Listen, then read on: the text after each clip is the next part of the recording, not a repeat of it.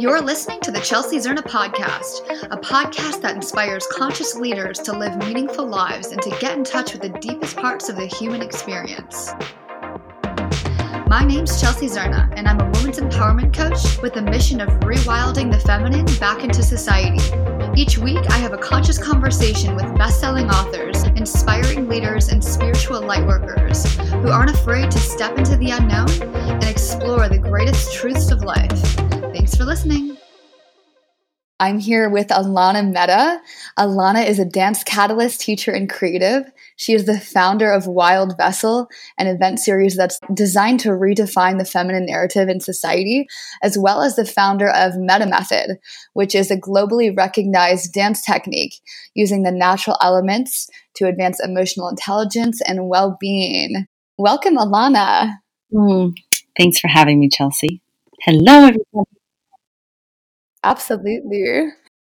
Elana and I, uh, we were both connected through a friend, Yali, and I immediately, I, I, went into her Instagram and I saw her energy and her, her groundingness. I think we're both air signs. We both have Taurus moons, which we discovered at Burning Man this past mm-hmm. year when I ran into you. And we both have very similar missions in the world. So I'm super excited for this podcast, diving into the feminine, masculine energy and um, going into your journey, Elana. Hmm. This is going to be fun. yes, it's going to be so great. I love it. so, um, yeah, so you have two amazing creations, Wild Vessel and Meta Method. I'd love to kind of rewind a little bit and go into your dance background because I know for me, dance has been a huge part of my life. And it's also what helped me kind of understand the dualities of life even before I knew what that meant. That was kind of how I came into balancing my own energy. And I would love to hear about your dance background and how dance has shaped kind of who you are today. Hmm, absolutely. And the masculine and feminine was something that made sense through my experience through the dance. As I mm. started off in a very masculine fashion, with dance. It was technique driven and it was very consistent and militant and always conforming into form. So getting the choreography right and getting my BA in dance and training at the Hip Hop Dance Conservatory and Repertory Company. There was a phase in my life for about nine months uh, that I was dancing 50 to 60 hours easily uh, a week. Wow. And in this training, I was also in chronic pain. Like I had hip pain and lower back pain. And through the dance, it'd feel better. But then when I wasn't dancing, it kind of hurt again. It was almost when I paused that I was in pain. But when I was active, it was uh, like the pain was moving. So I didn't feel it as much because the adrenaline was going. Uh, but even just to give a little bit more of a background, even before the dance, I was a soccer player and I dropped out of a soccer scholarship uh, my first year going to college to move to Manhattan and become a dancer. So I started dancing on the streets and actually started more in a feminine type of perspective where I didn't really know what I was dancing. I just had passion and an inspiration motivating me and just wanting to learn how to move my body in certain ways. So making money as a subway dancer and, and getting inspired by these different crews, it's really what inspired me to create a dance crew in New York and go back to college and get my BA in dance. And that's when the rigorous training really started to begin. And I graduated with a BA in dance and all these beautiful modalities. And a huge piece of my journey was once I dropped out, not dropped out of college, I graduated. once I graduated from college, and I went to one festival. I snuck up on stage and I ended up performing.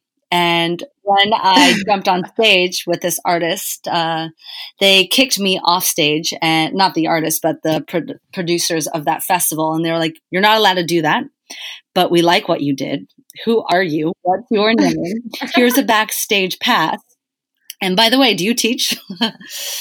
uh, which this was in oh 2013, and it launched my career in so many ways where the producers of that festival were like, Who are you? You just jumped on the scene right now. And are you familiar with any of these festivals and would you like to get involved? So it turned into a three year festival tour for me, which wound me up in teaching at, on the Wanderlust tour internationally, performing uh, and going on tour with Nahko and and perform with Michael Franti and the Glitch Mob and all these other beautiful artists.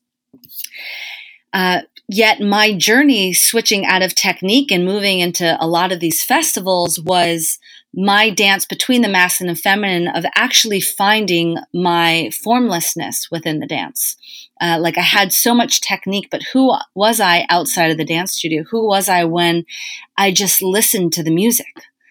And it was challenging at first because it I was thinking about what steps I needed to do rather than actually just being with the moment that wanted to move me.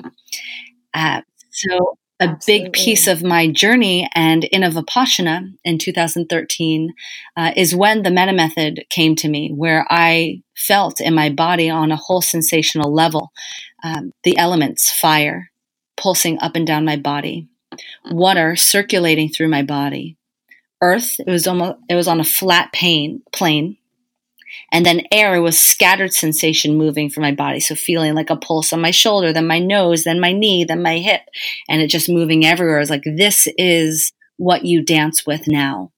This is your meta Go. Like Beautiful. I am the meta, I am the time and space holding all of these elements together. And so that was my journey to step from form to formlessness, from from the structure to, and like to the chaos and and letting nature be my greatest teacher in that and and awakening me to the feminine to this whole elemental piece of life Totally. That's so beautiful. And that resonates so deeply. When I started, uh, I graduated college and I started ballroom dancing and I kept back leading my partner. And I didn't I didn't break the habit of backleading because in ballroom dance, the man is supposed to lead, the woman is supposed to kind of relax mm-hmm. into his frame. And I kept wanting to anticipate, and I was like really trying to lead him. And it wasn't until I found West Coast Swing, which is a totally formless dance where you just let your body go and you just completely work off the other person's energy, that I learned how to just re- like surrender and release and relax into that. And that totally shaped how I dance today. And actually, it shapes how I do business. It shapes how I operate in the world too. It really mm-hmm. had an mm-hmm. influence on me. And I had no idea that you created meta method out of, of vipassana which for those of you listening who you don't that you don't know vipassana is a 10 day meditation and there's a certain process to it and it's extremely challenging you don't talk to anybody i don't even think they let you do yoga and and so when you were in this vipassana you you came up with the idea or completely created mm-hmm. the meta method it, it fully came it was just the the raw, authentic experience of feeling the elements. And then the message after feeling all four of those sensations was this is now what you dance. This is your meta. Go. Like game on. Mm-hmm. and it really formulated itself where it's beautiful. been this this map, this this journey, this mystery that every single day emerges and reveals itself to me just by being in the curiosity of what does it mean to dance with fire, with water, with earth and air, both on a physical level, but also a psychological level of my approach to life? The same way you said that the dance also relates to how you work in business and your professional aspects and your relationships. It's, mm. it is a correlation and opportunity to connect everything back to the dance of life, seeing it as a physical dance, but also really seeing it metaphorically as life being a dance. Mm, that's so great. And were you already going down this spiritual path and this personal growth path before uh, like where did you end up getting into that? And how did that end up shaping the meta i was born into it in a lot of ways my mom is an organic vegetarian chef activist. So I was raised a vegetarian. Uh, uh-huh. still am a vegetarian. I've never had meat. I have eaten fish. And my dad is an architect and sculptor, focuses on metal, glass, and stainless steel. So both my parents are beautiful entrepreneurs. And my mom grew up in a spiritual community. She changed her name to Bhavani when she was 18.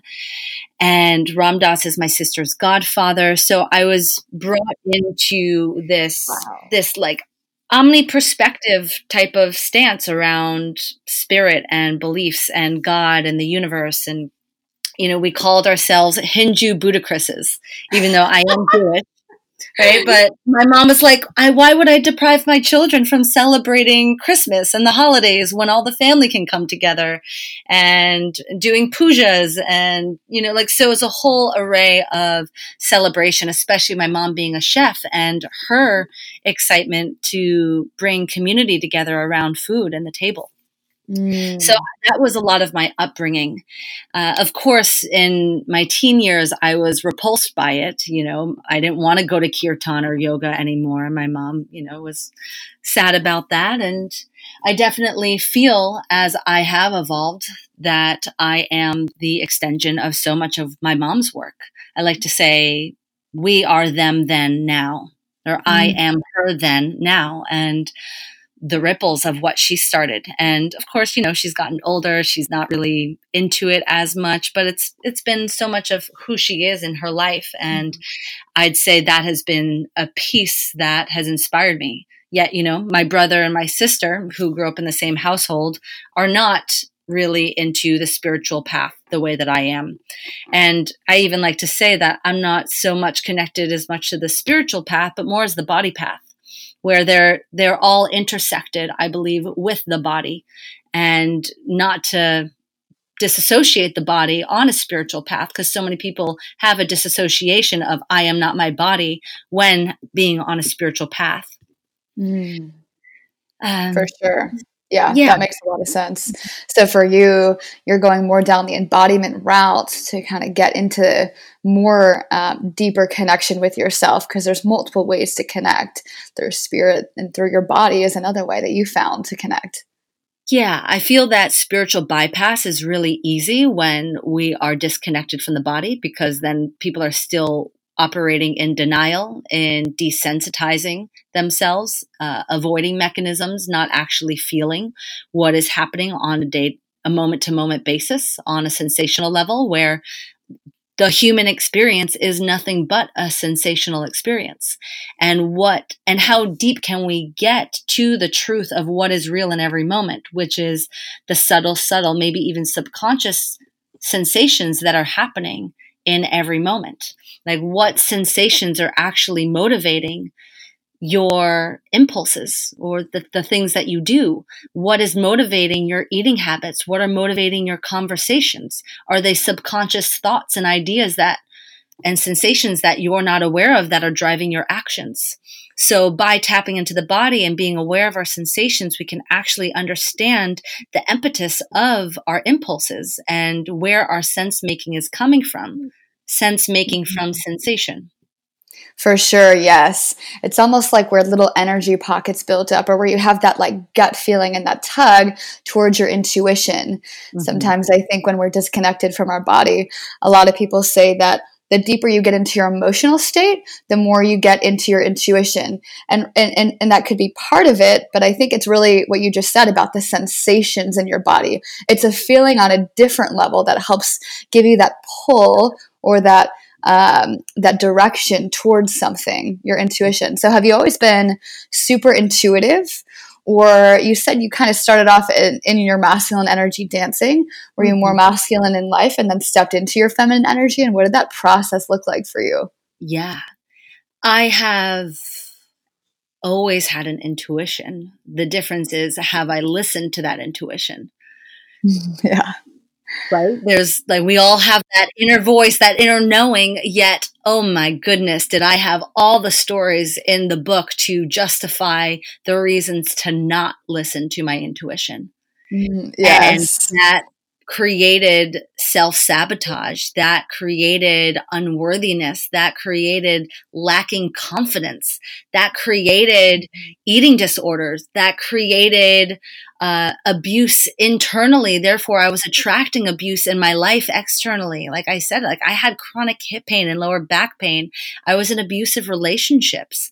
And all of this stemmed from I'd say the imbalance of my masculine and feminine qualities, which simply was ignoring my internal world, which just for this frame of reference, what I'd deem as like the feminine and the external world of like the light being the masculine, where they weren't congruent with each other, or they were congruent, but my inner world was not a self loving place. Therefore, my external reality wasn't that either from what is mm. within then becomes without, like the outside of us. And I think a lot of us are afraid to look within because we're like, in is the shadow, which I also want to even clear up in this that our inward, like the darkness, is not the shadow.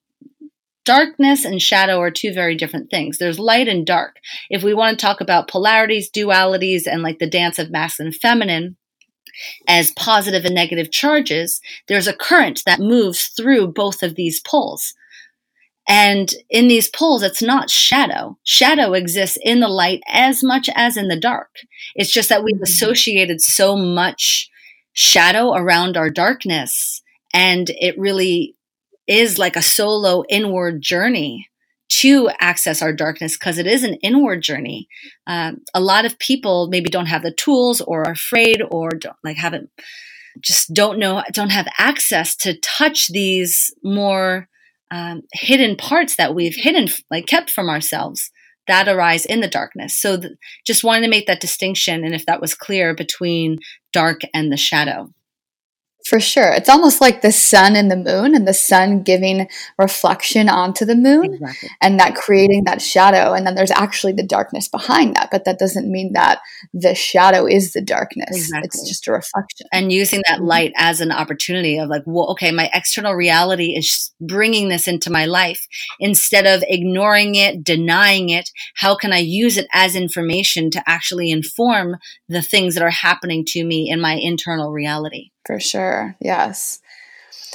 Yes, coming back to intuition, there was like I I hit a point, rock bottom, when um, in 2012 when my uh, my ex partner showed up at my apartment and tried to take my life, where mm. it it really it rocked me. It it rocked me in a way that I I could feel just like how much adrenaline moved me over the next moving weeks, but really to acknowledge and own the trauma that was there.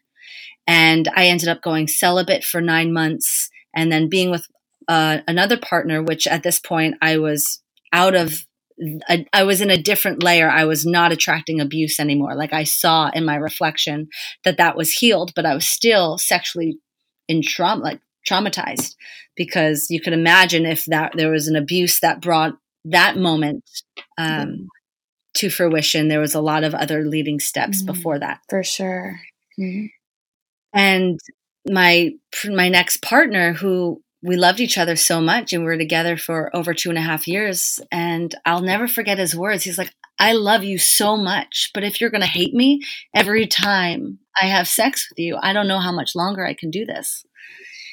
And that really started my journey around listening to myself because it was avoiding myself up until that point, being in denial of the pain that was there, and finding different tactics and mechanisms to almost protect my wounds rather than actually facing them. So it was a total difference of not protecting myself from life, but actually being a protector for my life and taking a stand for my life and knowing my life is worth it and valuable and that I have something to say. And I didn't have the tools yet to be able to say it in the way that I was even receiving myself. Like it wasn't authentic yet. So connecting with my intuition has been like, ah, like a consistent practice, a never ending journey and refinement of trusting my intuition enough to lean into it, to trust myself enough that even if I like trust my intuition and then something goes quote quote wrong to not say like I'll never trust this again, but to be in a constant dance of mm-hmm. of of experiment of letting myself be this dance lab and a laboratory for learning, a laboratory for growth. Wow. Yes. Mm-hmm. That's beautiful. That's that's what, yeah. I was just going to say the judgment piece is um, when we judge ourselves within these realms that that need practice. Um, that's when we're when we are really hurting ourselves. And I was judging myself and my practice for so long. Like if it didn't look a certain way, I felt like a failure. And intuition is there and it's really about how much can we love ourselves to actually be in a position to listen to our intuition and to Absolutely. value that more than other people's opinions of us and what they think we should do and really validating what is coming from within Absolutely. And that whole process takes so much self trust, especially in a culture that values the masculine energy so intensely. It's like how much value we can create in the world and how much our, our worth is based on our value and, and things like that. It almost takes um, healing, we sometimes say the wounded masculine, and stepping into not fearing the feminine, but more trusting her and trusting this voice. Yeah. So you went through an entire process, and it was almost magnified in a way by your your ex partner who brought out some of this fear and and potentially um, even shifted the way that you related to your own body and your in your own in your own being and your own relationship to your feminine masculine. Would you say that he came from love, and that's that's what I felt. He actually wasn't coming to me from a place of fear. He was saying, "I love you so much." That I don't know if I can do this if you're not going to love yourself, is basically what mm-hmm. he was mm-hmm. saying. Yes. And because he rippled something out from a place of love, it gave me the ability to feel it. Mm-hmm. Yet, if it was coming from a place of fear and then it touched my fear, it would have probably caused a completely different sensational reaction inside myself that might have been like, screw you, right? Mm-hmm. Uh, also, to get clear on what we're talking about around the feminine and masculine, even more, that it is not gender related, that these poles, this current, uh, coexists in all life. Where I see it as we can use different terminology as life force. In plants, there is life force. There is like these positive, negative charges in the way that things move.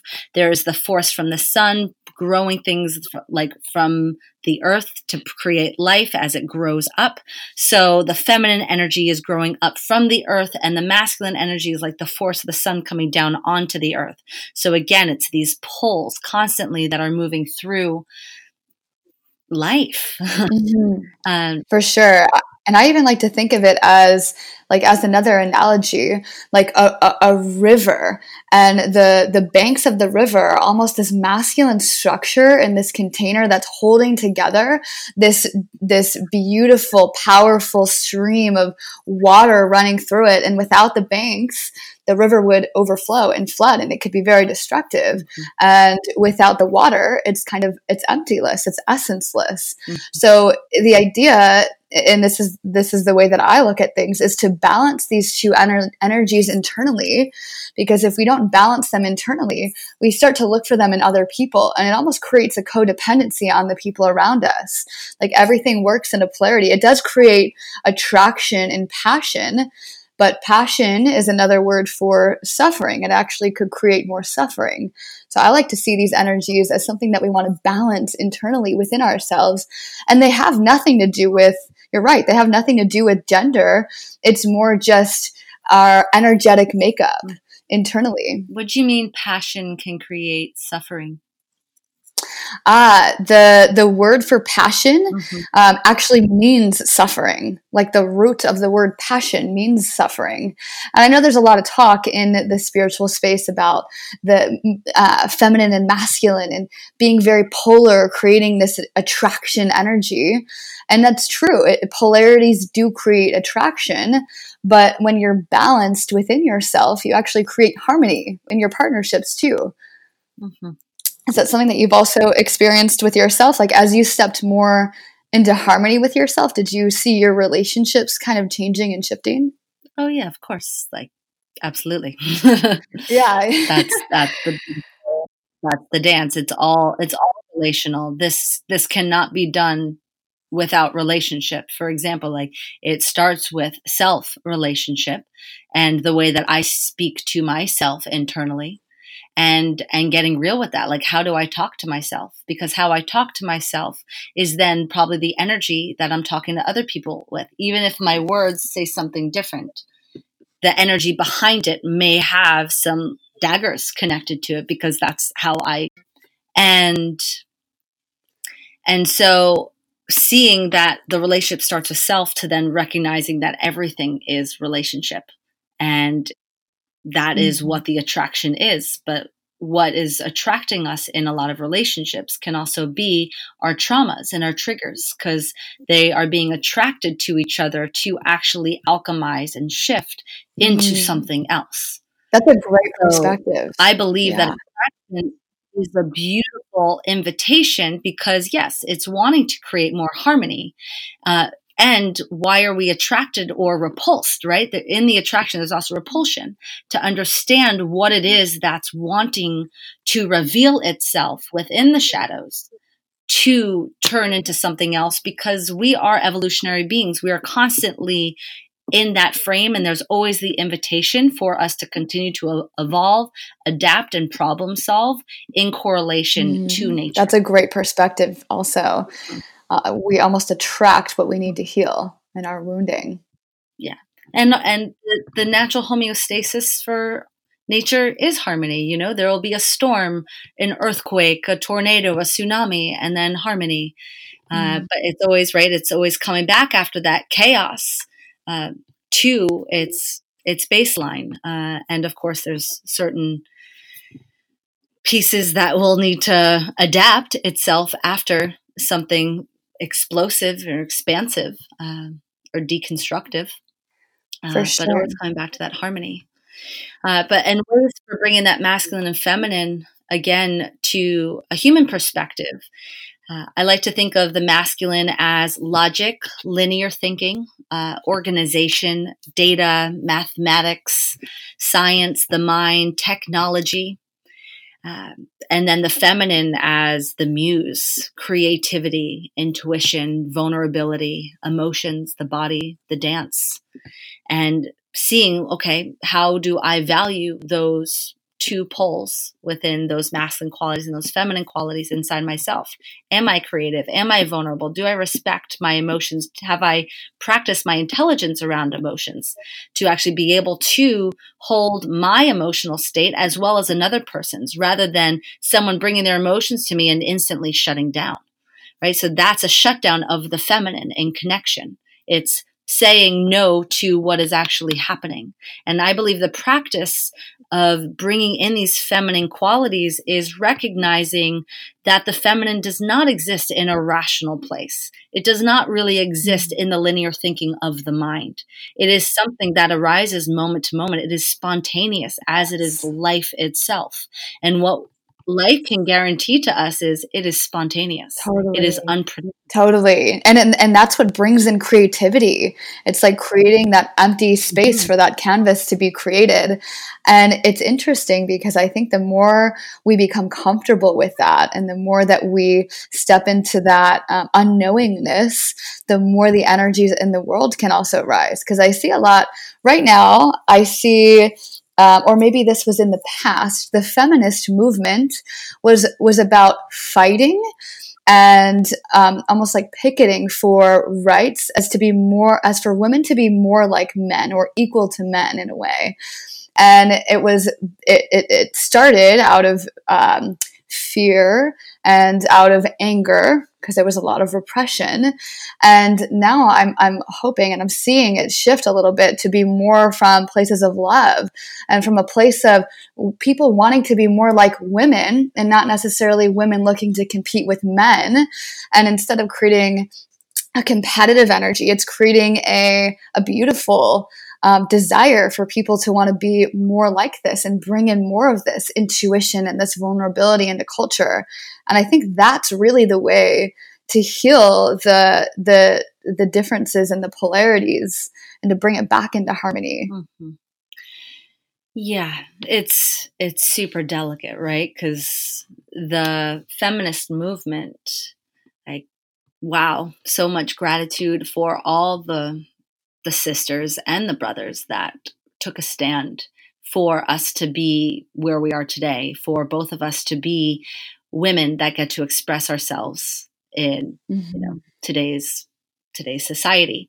And of course, there's still so much going on, and it was almost as if the women, the like the element of fire that women needed, it was like fire on top of fire with a yeah. lot of the the pulse and the impetus of like the feminist movement because it also like women needed that to actually touch the governmental system for them to even be taken seriously.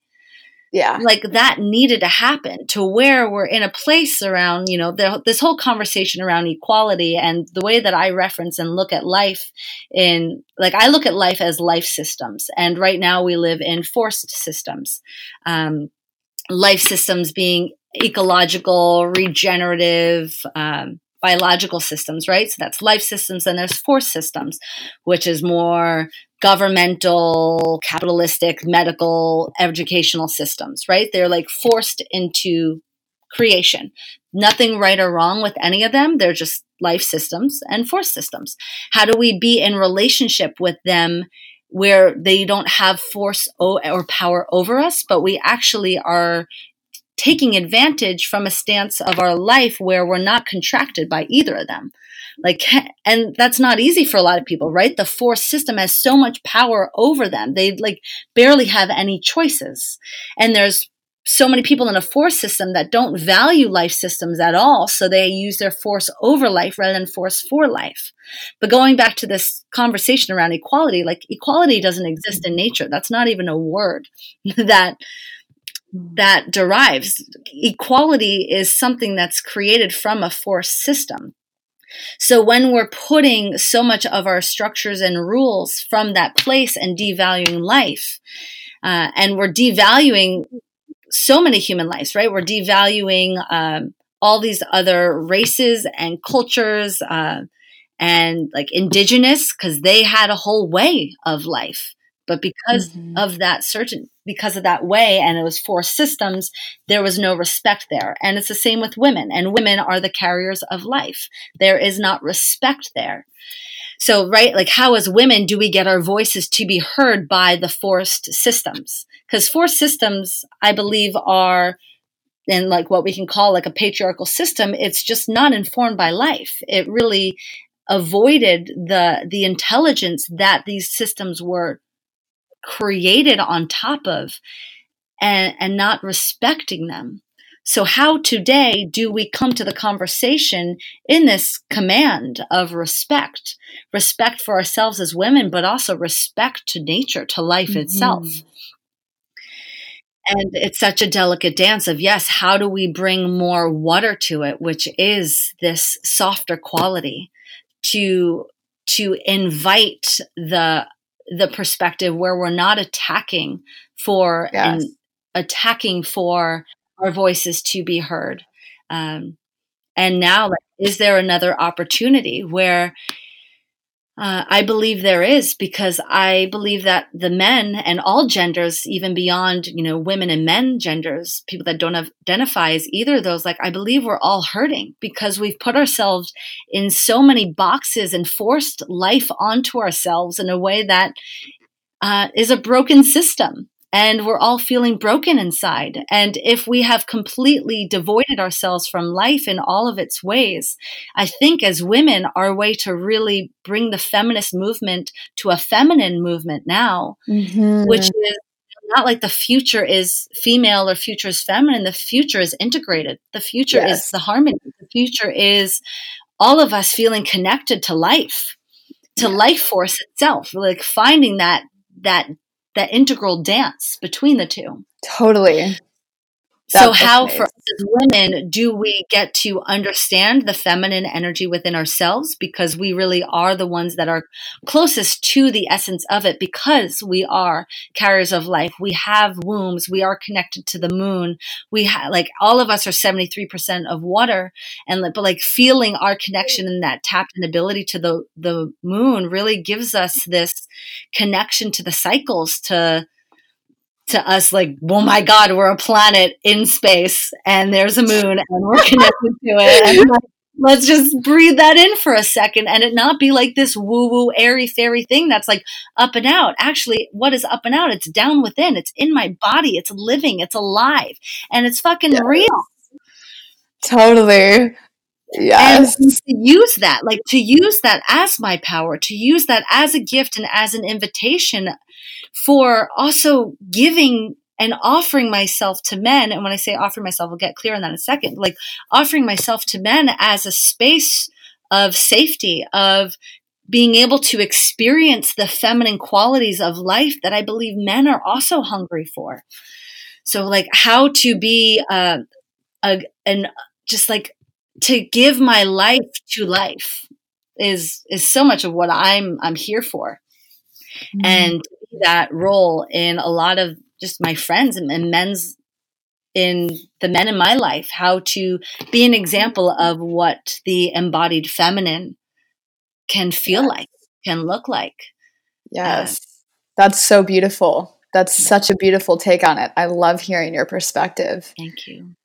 And and i would love to hear and i would love to hear also the the offering around men, but how you bring this into creative vessel because men actually play, I'm sorry, uh, wild vessel, because men play a, a huge part in it um, as the protectors, right? I'd love to hear about that and, and how they are able to hold space and really facilitate this. Yeah. So, to give a background, Wild Vessel are immersive experiences and an educational platform that's all designed to empower the feminine narrative in all genders. And our experiences are like think immersive theater meets personal development and sensual education, all wrapped in an intimate party atmosphere. So we'll have about 200 women and 50 men at an experience. And then we'll train people that are already professions in their domain of psychotherapists, wellness practitioners, coaches, tantric sex experts, movement teachers, and artists that are all holding the energetic coherence and infrastructure of the experience. So we're training them a month leading up to this event. So our attendees, our participants can feel really safe to practice the wild unknown, to feel safe enough to touch the thing that they've suppressed so for so many years inside them to let that little girl out, to cry, to scream, to roar, to laugh, to play, to get real with their dynamic between their parents, that their dad was never there, like whatever it is. And, and being able to hold each other in that and and seeing that we don't have to have these types of conversations around like intimacy, gender, relationship dynamics, and meeting our vulnerabilities behind closed doors anymore. That what happens when we come together as a growing community to actually mm-hmm. hold each other in this, knowing how, like, how do I even hold myself in this? Yeah. Uh, so that's the whole piece of passion behind Wild Vessel. And it came because I was leading women's circles for over a year in my living room on a weekly basis. And I saw, I was like, this isn't just a conversation for us women. Like, I want men to understand what it is that we're talking about here, like what our needs are, what we're saying behind closed doors. And instead of it being something that we're saying just to ourselves, like I want the men to know. Like they need to know what we're sensing, what we're feeling when we don't feel safe, and how they can play a supportive role on us feeling safe. And so much of that safety is actually men trusting themselves for men to live in bodies that they trust that they trust their impulses, they trust their totally. and their actions. And definitely there's there's a lot of delicacy for all of us. Again, like if we have lived and were raised not living with perspectives and uh, respect for life, it's very hard for us to have respect for our own life without, you know, a mm-hmm. forced system literally saying, this is what you look like. This is how you feel. This is how you don't feel. This is what you do in public. This is how you go to work and get your job done. And this is how you spend your time. And you go to bars and you get wasted and then you do it all over again. It's like, that's what the world has told me is a happy time. But don't, don't be mm-hmm. sad. Be happy. like, there's, totally. there's so much and breaking out of that almost like ripping it apart and reminding us ourselves that we are wild and then how to trust ourselves as wild. So that's the part around the men coming in as protectors. And we play with these three roles of the protector, the predator, and passive. And not that any of them are right or wrong. It's more about the freedom of choice as a man, can I know myself as the predator? Can I know what I will fuck and kill for as a man?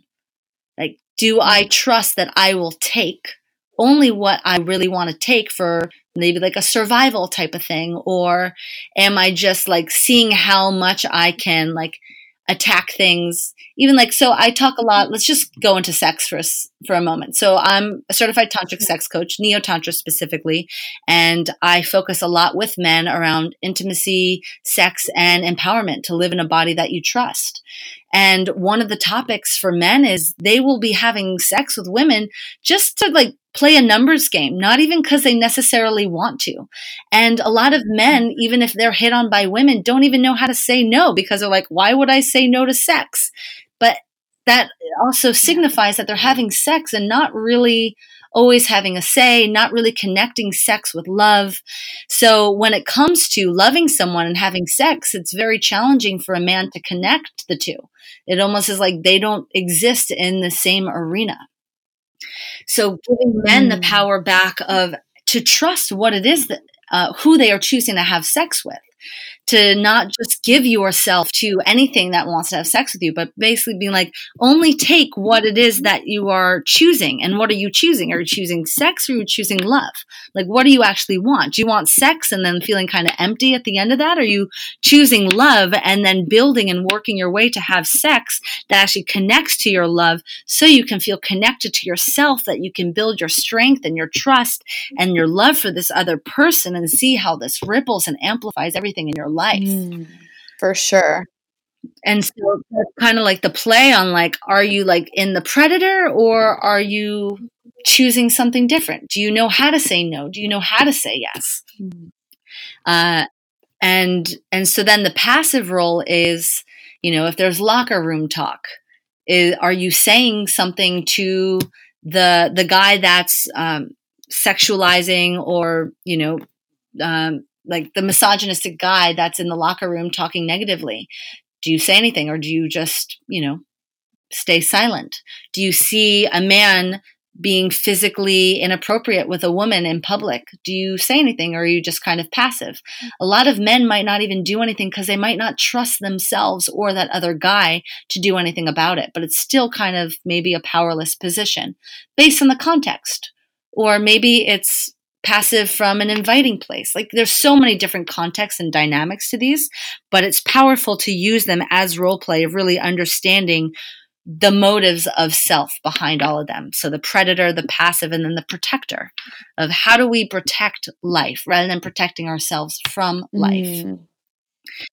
So we train these men in the experience because the women and men start separate. We train the men with all these different experiences like ground her, nourish her, hold her, dance with her, listen to her, see her, and train them in before they come into this space with like 200 women that have gone through this beautiful dancing journey.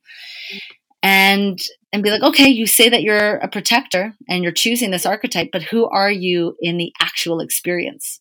Are you there? Are you trying to get that beautiful woman's number? Or are you just kind of accepting and trusting that if it's meant to be, it will unfold in that way? So it's it's also understanding where your where your sword is. when you're entering the space. That's amazing. As a man, do I feel right? Do I feel do I trust myself enough to keep my sword in its sheath at my side and just like like I'm good. I got my sword. I don't need it out. Or am I constantly on guard? Am I so intimidated by women? Do I not trust the feminine that like my sword is out in front of me and I'm constantly on guard? I'm constantly like wanting to control the situation. So let me just let everyone know that my sword is here. Mm. Or like, is my sword up in the air because I'm about to swing at anyone in any moment? I'm already in like a place of complete anxiety that like you poke me wrong way and i am already slicing you. Yeah. Right. So there's all these different roles of really getting to see ourselves because we're all so delicate. And and Wild Vessel is this place that like we also invite men that are feeling shame or guilt around things that like you are safe here too to to get real and vulnerable with the things that you feel are holding you back from actually being the man that we as women so like want you to be. Like we want you to be your fullest. And as women like this is a message right now to us incredible women. If we keep shaming these men in our lives and putting them down when they're trying to come clean around something that they aren't proud of from their past or they decide to cry in front of us or like that that moment happens or they are in practice of their feminine in a different way and they decide to dance or they decide to put on like tights for you know an occasion whatever and we laugh at them or we shut them down because they did it wrong. We are we are perpetuating the problem. We are not actually moving the we are then being like uh, we are closing off the potential of what's possible. And I really don't believe that that is what we're wanting to do. We we get to be the invitation of being the safe space for men to practice their feminine the same way that we are learning and practicing ours. That's so beautiful. That's so great. Mm. And I know that you are in the process of writing a book, and I can imagine how many of these principles are being brought into the book based on all of your experiences and how many events that you've done. You've done these all over the country in different cities. What are the main principles that you're bringing into this book? Mm-hmm. The main principles is to take ownership and responsibility of our energy at all times, that we are creating things into reality with every thought, with every word, with every single action that we take, and seeing life as life force. Like that is that is the main takeaway, life force and seeing that we've gotten so used to operating our lives from a place of force and therefore extracting from life. And how can we get back to living a life that is integrated, integral, and aligned with life force? And that alignment is connection of a connection and shared narrative of our thoughts, words, and actions mind, body, spirit, mind, body, sex, and seeing that congruency. So my inner world reflects my outer world. Mm-hmm. Elana, mm-hmm. beautiful. Absolutely mm-hmm. beautiful. It's magical. Thank you so much for sharing all of this. And um, I'd love to wrap up the podcast with one actionable thing that you can leave our listeners with, something that they can take into their own lives and start implementing today something based on all of your experiences. We talked about the feminine masculine. We talked about Wild Vessel. We talked about your book. We talked about philosophies and imbalances and harmonies in the world. What is one thing that you would leave people with? Hmm. That life is a myth, and we are creating our mythology all the time. So, like, what is the inner myth that you are telling yourself every day? Are you the hero of your story? Are you the victim of your life story? And seeing how that is interplaying and woven through the way that your life is being orchestrated and and also feeling empowered by that like if my life is a myth what is the story that i can create with that And and the piece that I want to bring up right now within this mm-hmm. story is finding out where your your little one is. The little one, little you that lives inside. So whether that's your little girl, your little boy, if you don't identify with either of those genders, just like where is that one? How old are they? Are they inside you? Can you feel where they are? Are they jumping for joy? They saying, Hi, I'm right here? Or are they hiding? Are they curled up in a ball? Are they like under your bed? Um, are they crying? Are they with mom and dad? Is no one around? Are they alone? Um, are they frightened? Are they happy? That is a huge indicator to really understand how your myth is being played out right now because they are they are the magical ones that that bring so much life into who you are now. So if you're in the curiosity of like how do I practice the feminine? How do I explore this inner world? How do I bring life into life systems into these force systems? The invitation is to check in on your little one. Mm. That's beautiful. Mm. Thank you so much, Elana. Mm. And um, if people want to reach you and contact you, how can they best do that? Instagram, yeah. your website? Yeah, my Instagram is uh, the handle is Meta Method, M E T A Method. Mm-hmm. And my website is elanameta.com, E L A N A M E T A.com. Um, always offering different little nuggets and pieces. I do one on one coaching as well as I have a course running right now called How to Wild. It's a six week course designed to be a bridge for the modern woman to her wild side. And we also have wild vessel events that are happening uh, quarterly. So there's so many pieces that I'd love to stay in touch about to hear where you're at and uh, the ways in which we can continue to dance and bring ourselves to life in this life. Mm, beautiful. Thank you. Mm-hmm.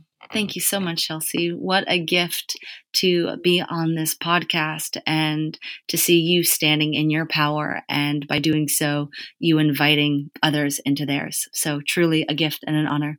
Mm, thank you. I'll talk soon. This episode of the Chelsea Zerna podcast is sponsored by Wildly Woven. There are very few things in this world that have impacted me more than getting out of my default environment and exploring a new country. That's why Megan Elman, Matt Thomas, and myself are putting together a New Year's retreat in Bali. This is an eight day event for people looking to dive deeper into their soul and balance their inner masculine and feminine energies. It's open to both men and women, and it'll be eight days of breath work, yoga, meditation, exploring the, the local culture. For more information, head over to wildlywoven.com.